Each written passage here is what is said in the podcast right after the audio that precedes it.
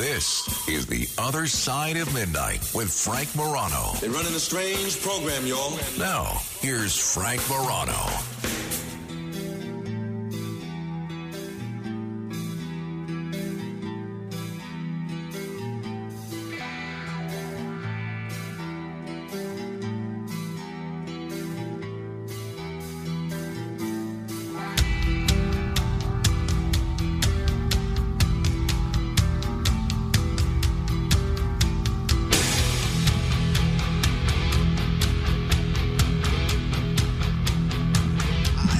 Trying.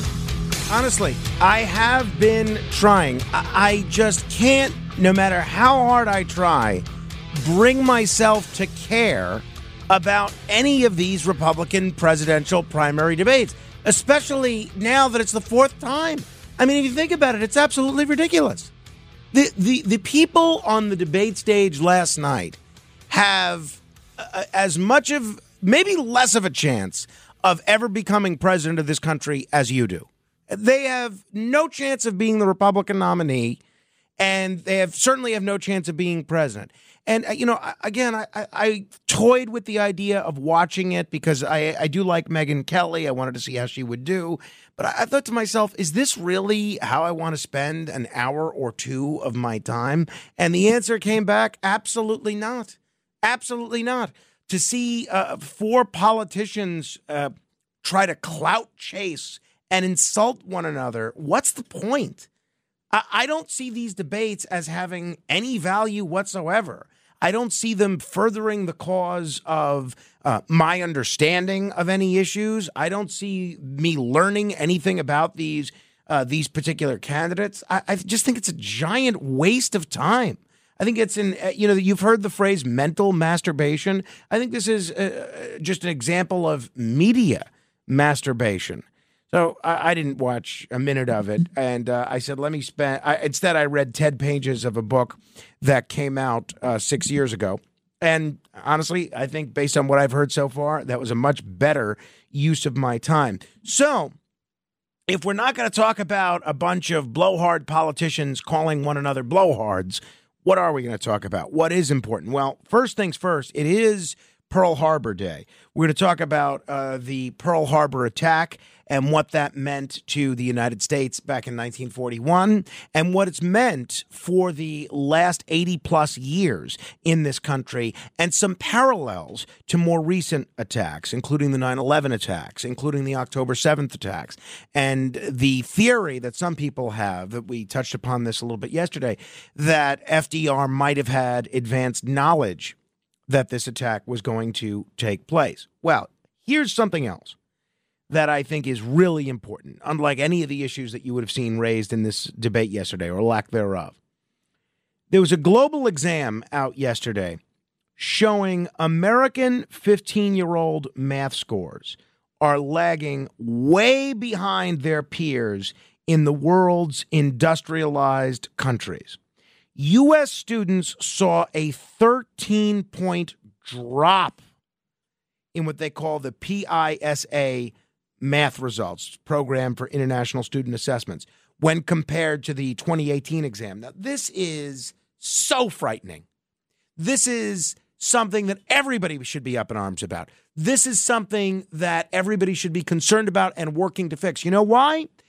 Not because I'm any any great math whiz. I'm certainly not, and uh, want more people to talk at, with at my trigonometry club. No, because back in 2018, it was not as if the average 15 year old was poised to join the faculty of MIT. Okay, I wasn't convinced that 15 year olds were all that bright back in 2018. So to think in just four years, 2018 to 2022, we have seen a 13 point drop in math scores. This is horrifying. Thankfully, the U.S. did score above the international average in reading and science. So, congratulations. If you are an American 15 year old, when it comes to reading and science, uh, when you're talking about your global peers and your global competition in the rest of the world, you are above average. So, this test, the PISA of 2022, is the first to take place since the pandemic. It compares the test results of nearly 700,000 students across 81 different countries. 31 countries and economies maintained or improved upon their 2018 scores. So it's not as if every single country went down and we just went down with the rest of the world. No.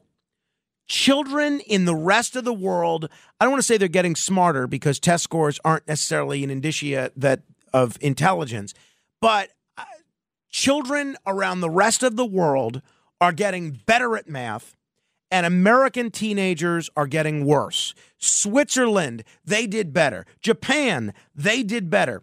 The countries that did better, of those 31 countries, they share some common characteristics. Shorter school closures during the pandemic. I have said, look, if every day there is new proof that everything that we did during the pandemic was wrong, and right at the top of that list is closing schools and keeping them closed as long as we did. And the, the students in the countries that did well, they had very sco- short school closures.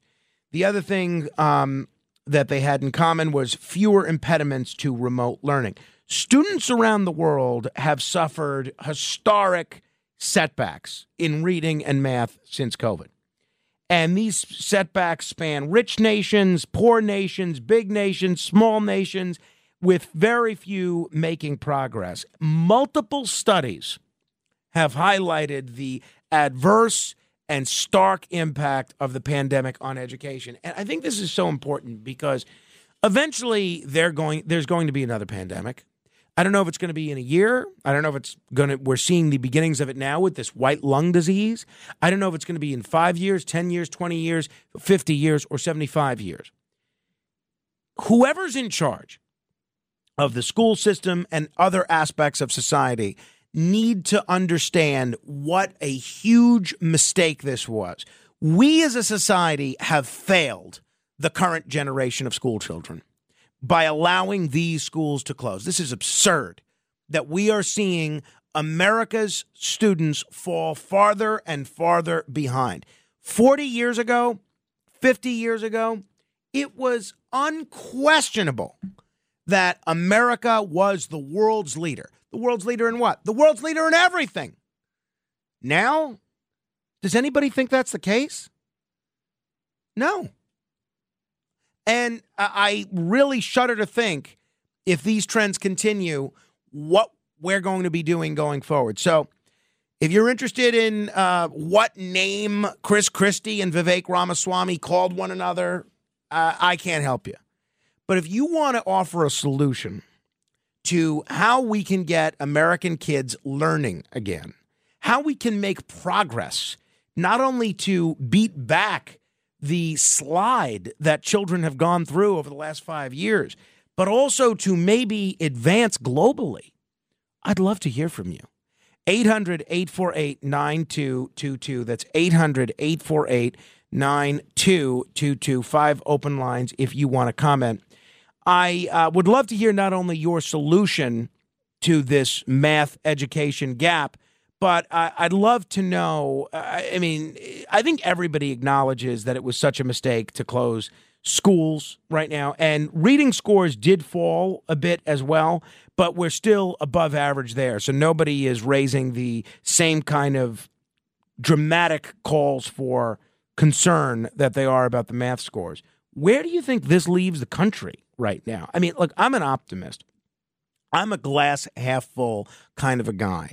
I like to hope that the uh, next generation is going to be better off. But all indications are, at least when it comes to intelligence, they're not. So I find this very disheartening. Hey, uh, today, in addition to Pearl Harbor, is another very noteworthy anniversary. It was 30 years ago today that the Long Island Railroad massacre took place. And I know we have a lot of listeners around the country. You might think, oh, what's the big deal? It was a shooting on a, on a railroad 30 years ago. There's shootings every day. Just look at what happened in Las Vegas. Sure. I get it. I get that. Um, this was so significant because it was just an incredibly unusual story. It was unusual in that uh, somebody came out of that uh, and went to Congress. It was unusual in that the gunman that uh, killed all these people and injured all these people then went on to fire very competent attorneys and then represent himself at trial it was unusual in that this was someone that had never really given any indication that he was at all violent. Sort of just snapped.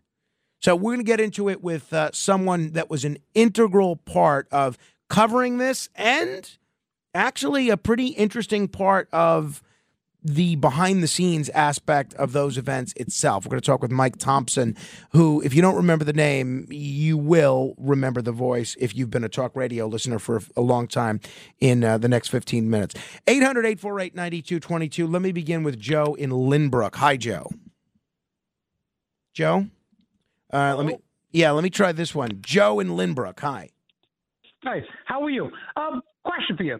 You're blaming the children for what happened during the pandemic, my opinion is I'm blaming us. Union. I'm blaming us. No, Every no, no, one of us. hold on a second.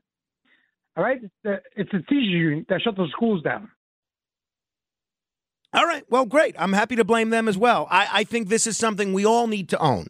Every mayor, every governor, whoever was president, every teachers union leader, and every uh, every PTA member, every school board member. I mean, to think that we sat by. Now, look, I, I don't want to be a Monday morning quarterback because people were very frightened at the time. You didn't know what was going on. People were very concerned. They were in fear for their their their safety and their children's safety. But I mean, seeing what went on during this, we owe every child a an apology, quite frankly, because uh, keeping these schools closed set them back potentially for the rest of their academic lives. I realize that may sound to some people like a bit of a, um, you know, a bit of an exaggeration. I don't think it is.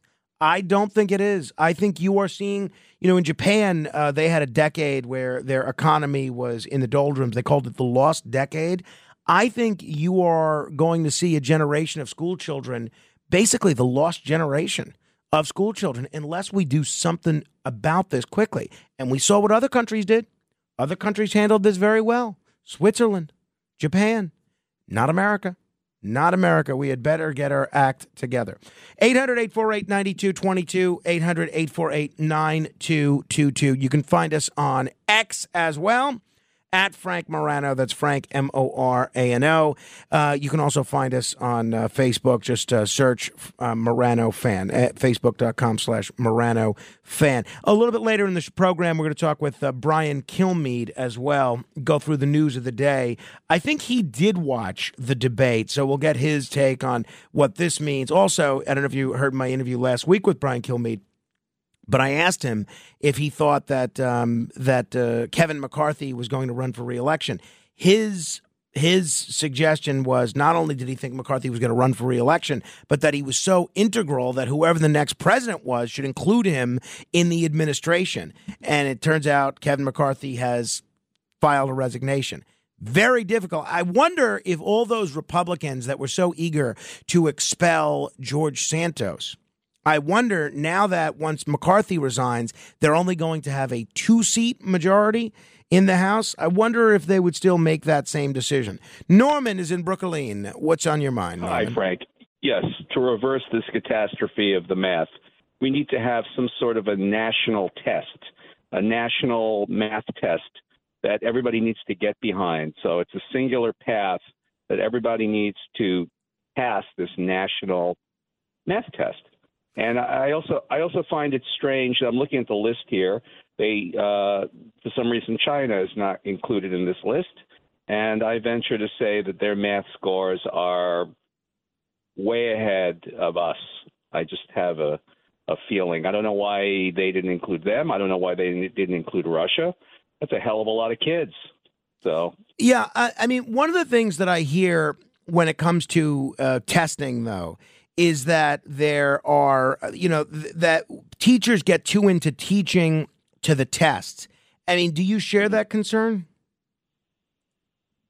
No, not No, really. you don't. I mean, I, I think I think I think they're I think they're the the stress in education now is not all this social stuff, and I think all this social stuff is important, but I think it's much important that we raise kids who can think critically, and mathematics is is important. Yeah. is is important. To Yeah. I agree with you, Norman. I, I mean, I don't know.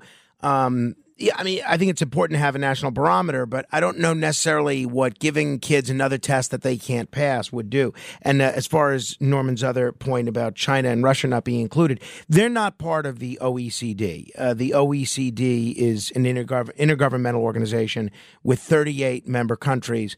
And uh, Russia is sort of an international pariah these days, so it's not a tremendous surprise that they weren't included.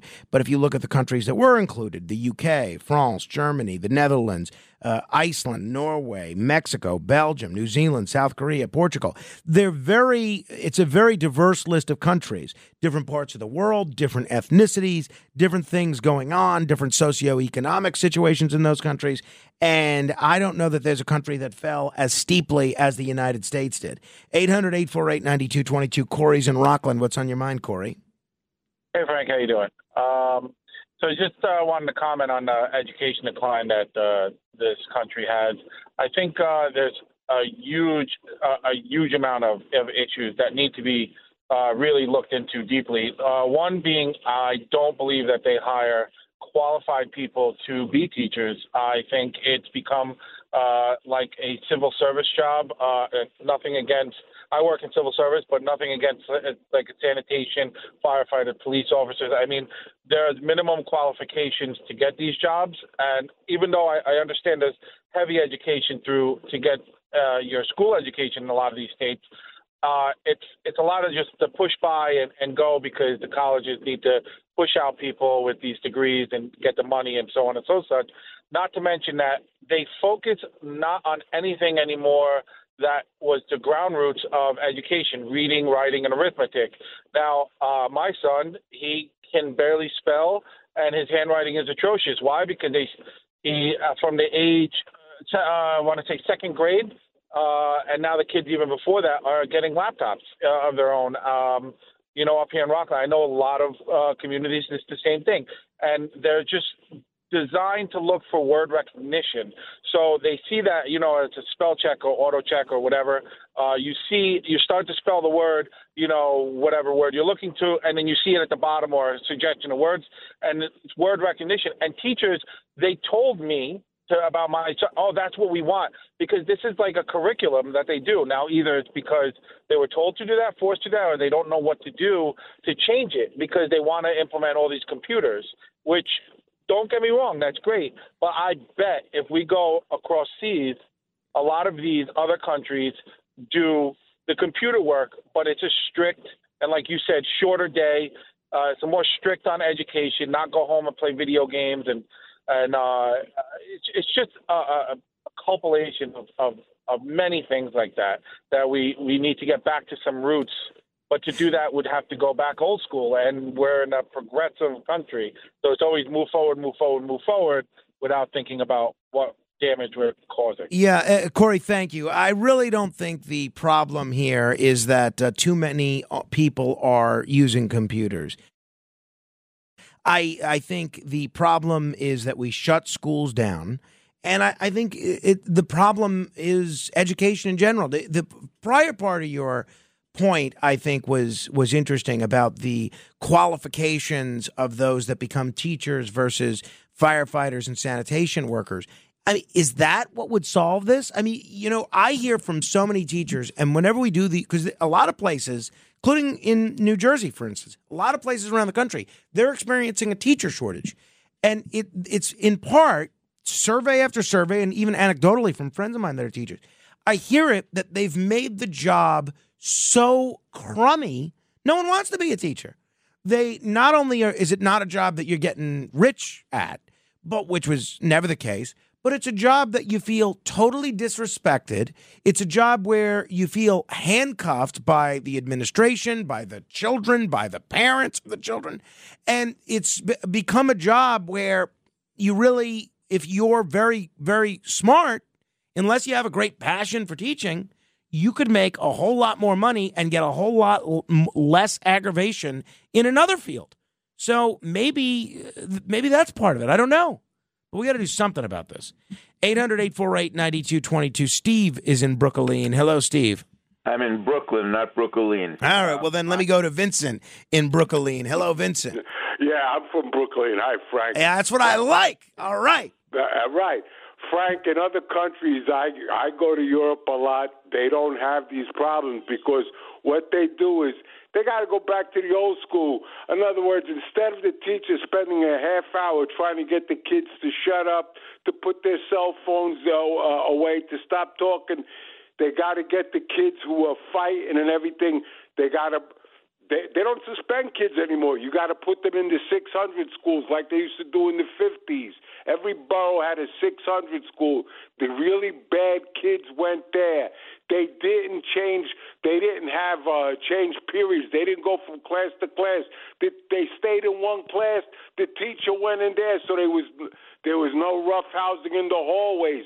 They got a because there a lot of kids in the class do want to learn. They do want to get education but the other kids in the class that are disrupting the class, the teacher's spending so much time trying to get it together, trying to get them to shut up and everything. They gotta go. They gotta go back to the old school. And I'm telling you because at one time I, I wasn't up to snuff with my reading, and my mother told the teacher, if he's not up to snuff by the end of the semester, I want you to leave him back. Right. Oh, my parents would have said the same thing. I, in fact, I think they did say the same thing. And I got left back. My mother said, leave him back because she realized that if you can't read, if you can't comprehend what you're reading, you're cooked. Because especially in those days, as the gentleman was talking about with the spell check, there wasn't no spell check.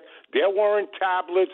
There weren't iPhones. There weren't any. There, there was Webster's dictionary and uh, and a notebook. Well, I mean, also Vincent, though there were days where you would do math using an abacus, uh, where not in those days anymore. I really don't think the villain is the last part of what you said. No, I don't. I don't think the villain that. is technology. the villain is fact that you got to get the rowdy kids under control. You can't have kids that are that uh, are taking over the class. I agree with Hey, that hundred percent. Hey, do you think? Obviously, we see what goes on in New York here. It's just a zoo. Do you think that's a nationwide problem, though, Vincent? I think it's a problem of the biggest cities in our country, and I'm sorry to say, I think I think most of the Democratic uh, big cities that are run by Democratic mayors and Democratic governors are down the toilet. I'm sorry. All right, Vincent. Thank you. Silas is on Staten Island. Hi, Silas. Yeah, uh, like I was saying, it's a part of other countries who need to dumb us down. We were, like you said before, we were tops in everything. America was tops in everything, and they knew the only way they're going to take down the giant is by miseducating and misinforming generations of kids.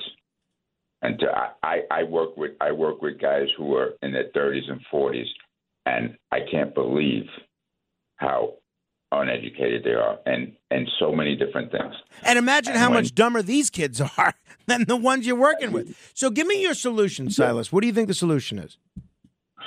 Solution is uh, things I'm I'm trying to get done is uh, uh, trying to get people to a, a bigger respect for um, not only for education but for all people in general. And when we were a Judeo-Christian society and we emphasized those things, look how much further we went in and, and, and everything. And now we're trying to instead of being proud of the culture that America is, and we're trying to uh, bring every other culture, and instead of them assimilating into us, into an American culture, we're trying to pick and choose each one. And then the other part is greed. These people fall for this stuff because of greed. You've got a president who doesn't mind selling our um selling Yeah. our intelligence to Uh, yeah, I, I, I honestly, I'm not blaming this on Biden. I mean, uh, th- this is something that um, I, I mean, you could say Biden is a symptomatic of the problem. You know what it is? And this is the problem with talking about issues like this with a political audience, honestly, or with an audience where many of whom is political. You have so many people that whatever the problem is, the problem could be, well, we haven't had nice weather lately. Well, why do you think we haven't had nice weather? because the uh, left wing in this country has gotten all these crazy regulations and you, they won't let you enjoy the nice weather. And then other people say, well, we don't have nice weather because the right wing in this country, they want to pollute like crazy and that's causing climate change. No, I mean, I, I think this is something, what you just said, I think it's too easy an answer. Honestly, I think it's a cop out. And as long as you've convinced yourself that that's the answer, that, oh, just don't vote for those people, then I guarantee you one thing this will never get solved. Because unless all of us, media people, politicians, civic activists, parents, grandparents, citizens, unless everyone listening cares about this and says, what am I going to do to improve this? Then we're still going to go down the tubes. This is going to get worse. If you think this is something as simple as just voting for another political party, it's not. It's not. Sorry. All right. Uh, 30 years ago today, the Long Island Railroad Massacre. We will get into it with someone who has a very interesting connection and observation on it straight ahead. The Other Side of Midnight with Frank Morano.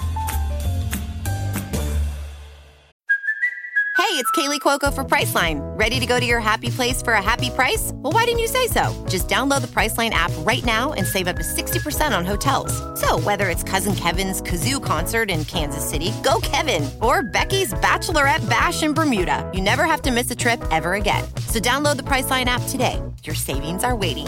Go to your happy place for a happy price.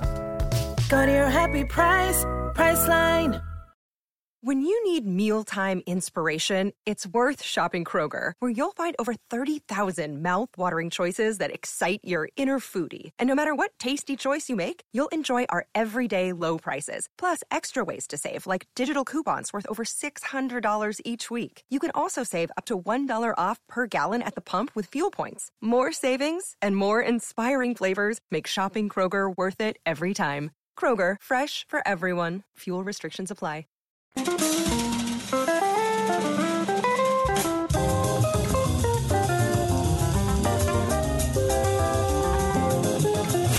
It's The Other Side of Midnight with Frank Morano.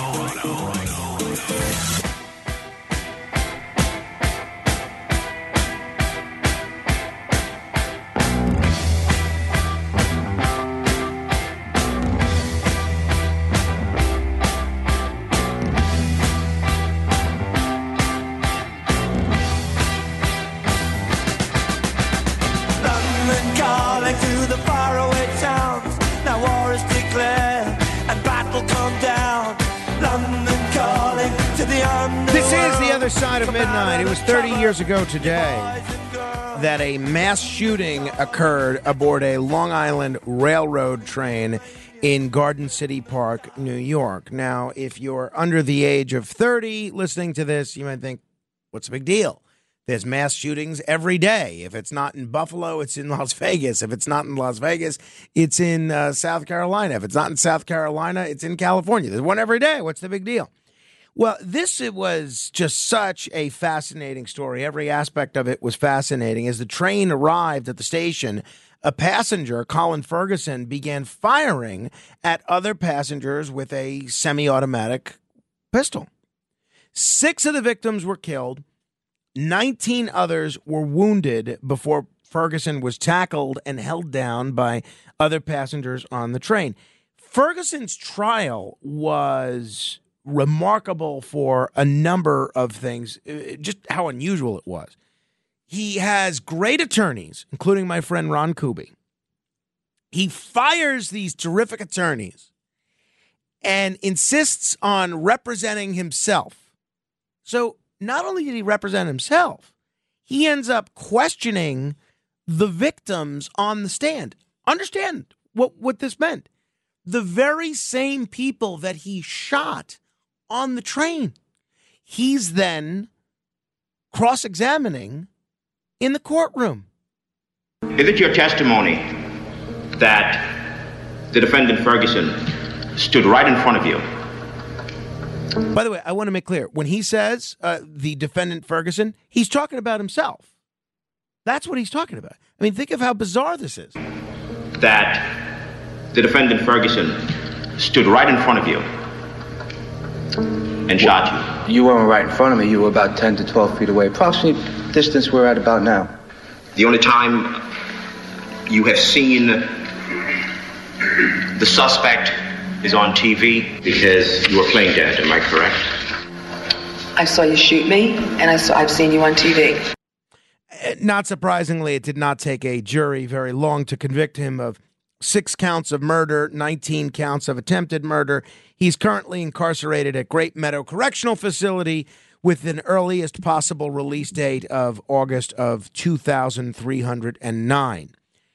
Now, it's funny. Memory is a funny thing. I, I've talked about this before in varying contexts. For instance, you know, uh, people remember things that didn't happen, and people dwarf things in their own memory that did happen. And I, I, for instance, when I was three or four, I have a vivid recollection, a clear as a bell, clear as clear as yesterday memory of me misbehaving when I was three or four years old, and my father taking this little tool set that I had in a little toolbox and going into our backyard and off the balcony, throwing it into the woods to punish me because I was being so annoying. I brought this up with my father many times. He insists that this didn't happen. Now I go back and look at that dest- that uh, that balcony to the fence uh, distance. It would have been a tough throw for him to make, even somebody as athletic as my dad was. Um, do I not remember this? Was this a dream that I had when I was a three year old or a four year old, or does my father not remember? I have no idea.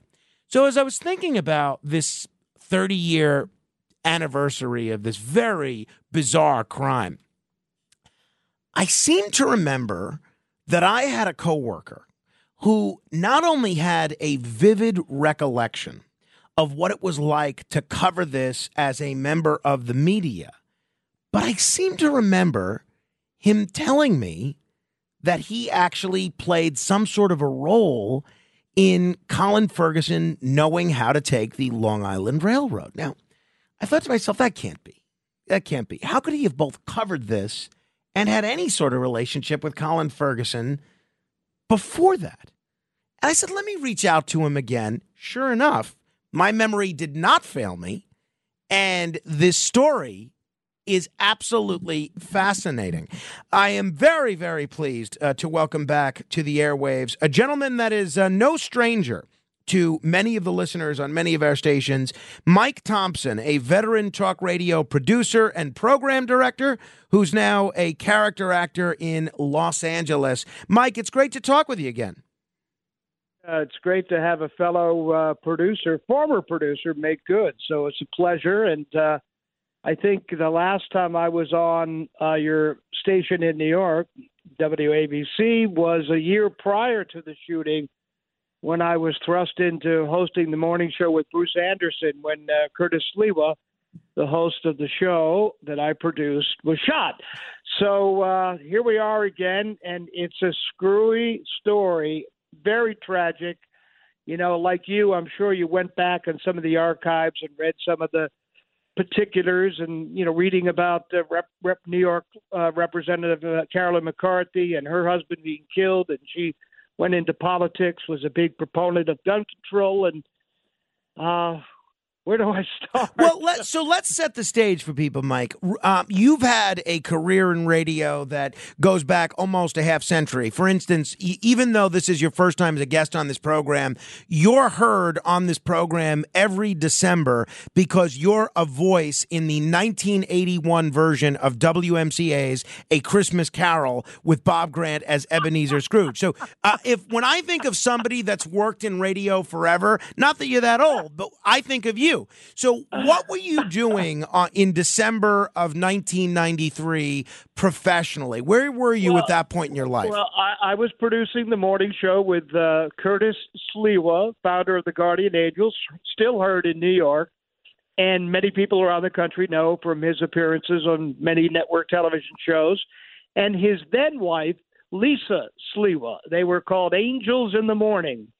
And for those of you not in the radio business or a cop or a fireman or someone that opens up a Dunkin' Donuts at uh, five in the morning, you know, Frank, the the life of a morning show producer is uh, bizarre. You're up uh, very early in the morning, in the station, probably about four thirty, uh, starting your prep. And frankly, this was before computers. And just to tell you, when I would track down guests, I booked about six guests, phone guests on the fly every morning. Before the internet, many times I would be in what was called a Coles reverse directory. If I had a name of somebody in the news, I would go through the phone book and wake up every John Smith in Brooklyn to put them on the freaking radio, right? So anyway, um, I'm at home in a place called Little Neck, New York. I live right near the train station, so I could catch the train first thing in the morning. At that time, uh, WABC uh, was at right above Penn Station, and it was very easy to come up the escalator, go to work. So um, when you're a producer of a radio, you have weird hours of when you sleep and when you nap and so forth. So um, I had one of the first Motorola brick phones, big brick Motorola cell phone, and I was fortunate not to have to grab a you know a uh, payphone back in the day. But um, I believe I had a police scanner, so I'm sitting at home, probably drowsy because I had to get up the next morning produce the show, and I heard some activity going on on Long Island, and I heard Merillon Avenue. It's a station in Garden City, New York, on the Long Island Railroad. What about 25 minutes from New York City, from Penn Station? So I get in my car, little Volkswagen, um, with New York press plates, and I drive to the station. And I was able to get pretty close to the station near the platform because I had the press plates. And Frank, um, to this day, it still haunts me seeing corpses, dead bodies with blood against the window of the train, with the head leaning against the window. Victims, some of the six victims, and perhaps some of the 19 injured that were shot. It hmm. was haunting. It still is. And of course, later in this story, we'll tell you even more haunting. But so I get on my brick phone and I call our program director, John Mainelli, the genius who's probably listening in Omaha, Nebraska right now.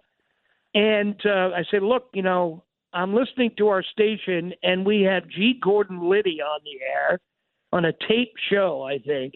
And he's talking all about guns and buying guns and blah, blah, blah. They go, John, we got to, this, this is going to be a big story. We got to do something about this. So we brought in a host. Um, I guess then uh, Jay Diamond was more of a weekend host or part time host. And we put him on the air, and I'm phoning in live reports from the scene, Merillon Avenue, the train station, and just describing what I saw the horrific sights of, of this incredible massacre.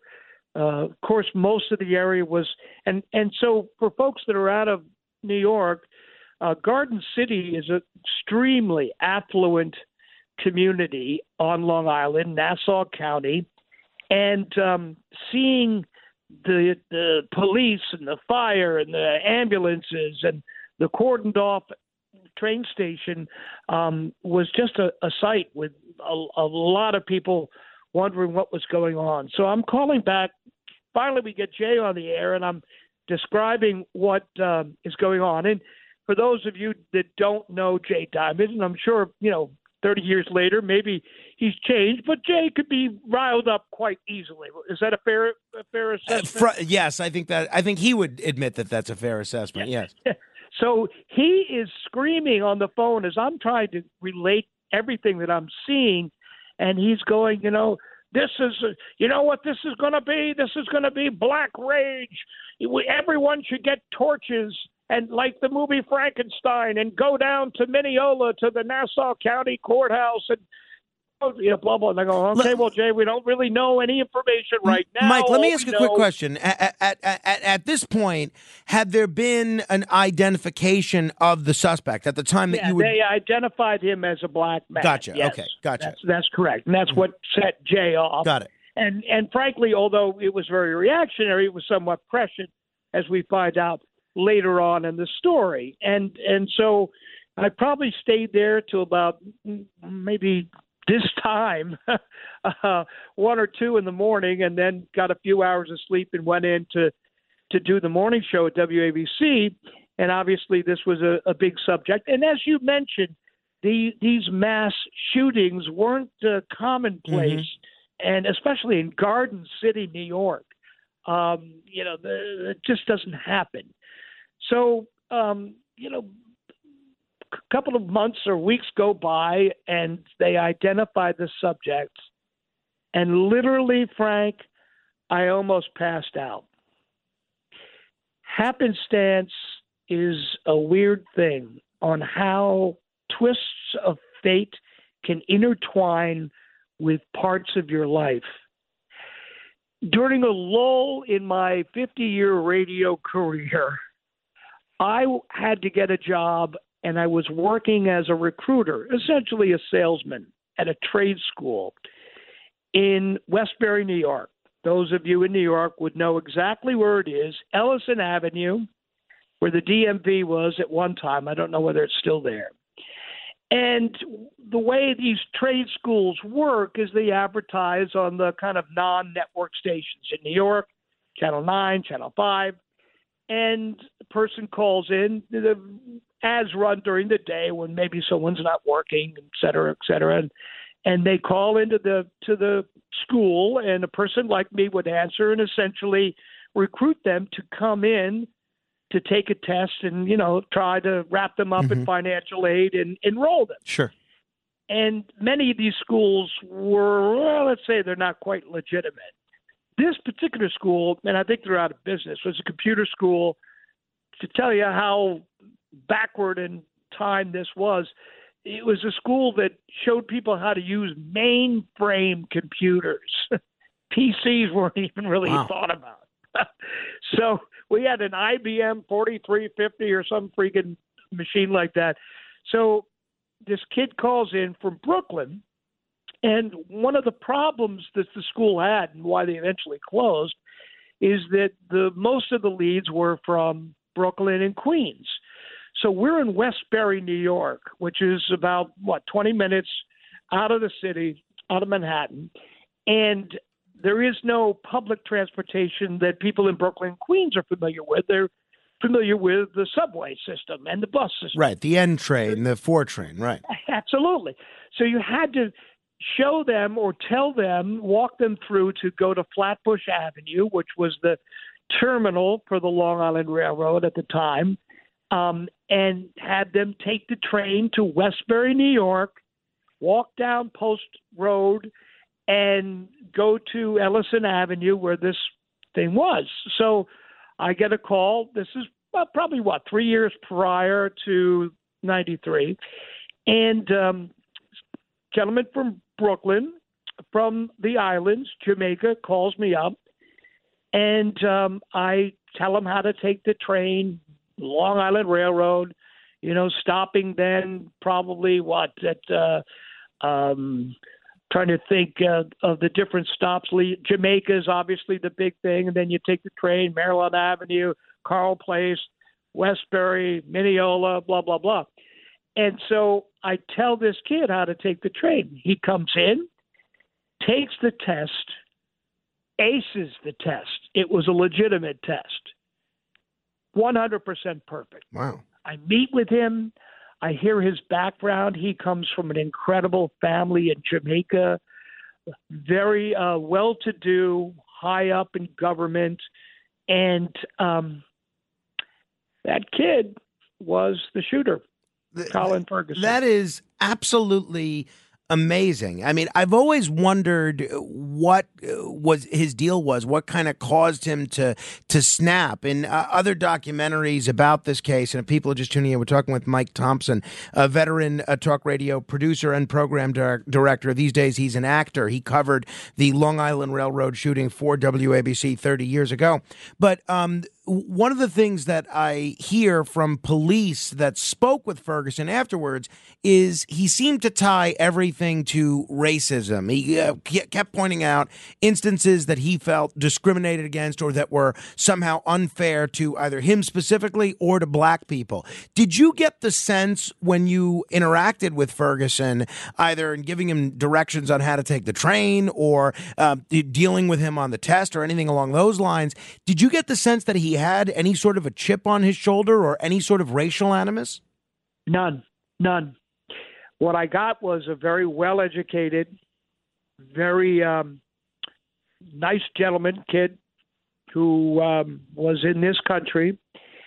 And believe me, I, I am not one to speak about race and all the ramifications and permeations of race and so forth. But I can tell you, knowing some people from the islands, um, guy that I helped along in his career, Stephen A. Smith, other people.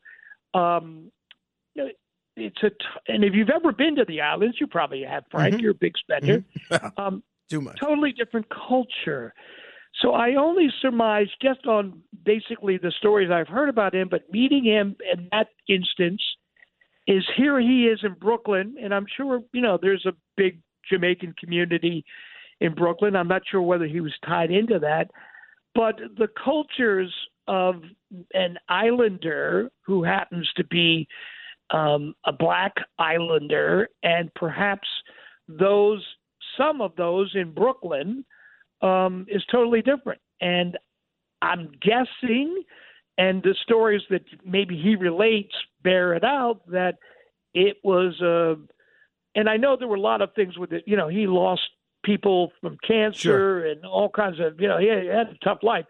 I think his just his freaking head exploded and he went crazy. And and here I am still to this day feeling guilt that, you know, if I didn't enroll this guy into school and teach him how to, because the question always when you had these leads on the phone for Brooklyn or Queens, well, what train do I take out there? I go, well, it, it's the Long Island Railroad. What, what's that? Okay, is that the D train? I go, no, no, no, no.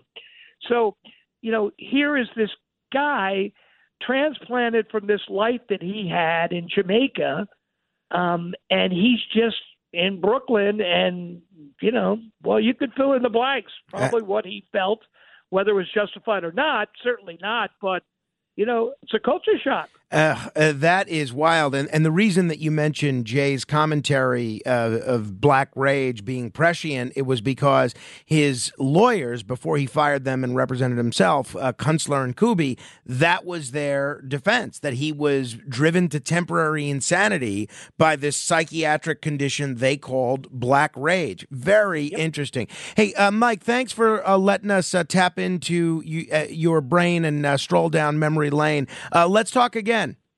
Absolutely, Frank. Great uh, to hear you, and uh, you're probably on every radio station I program throughout the country. uh, so, hello.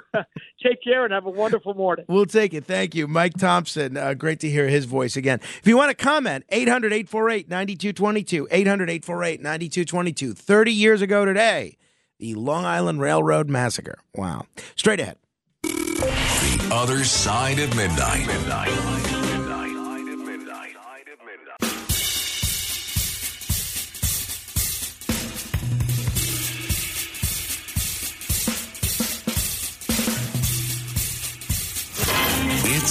The other side of midnight with Frank Morano.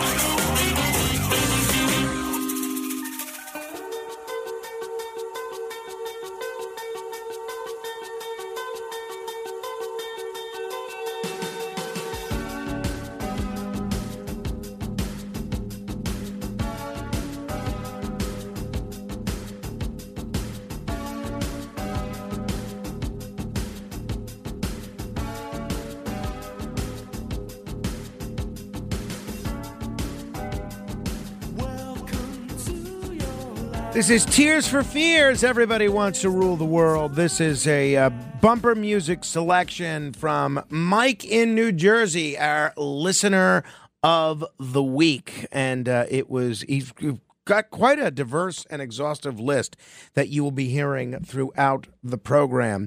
All right, 800 848 9222. A lot to get to, including Brian Kilmeade, including Pearl Harbor.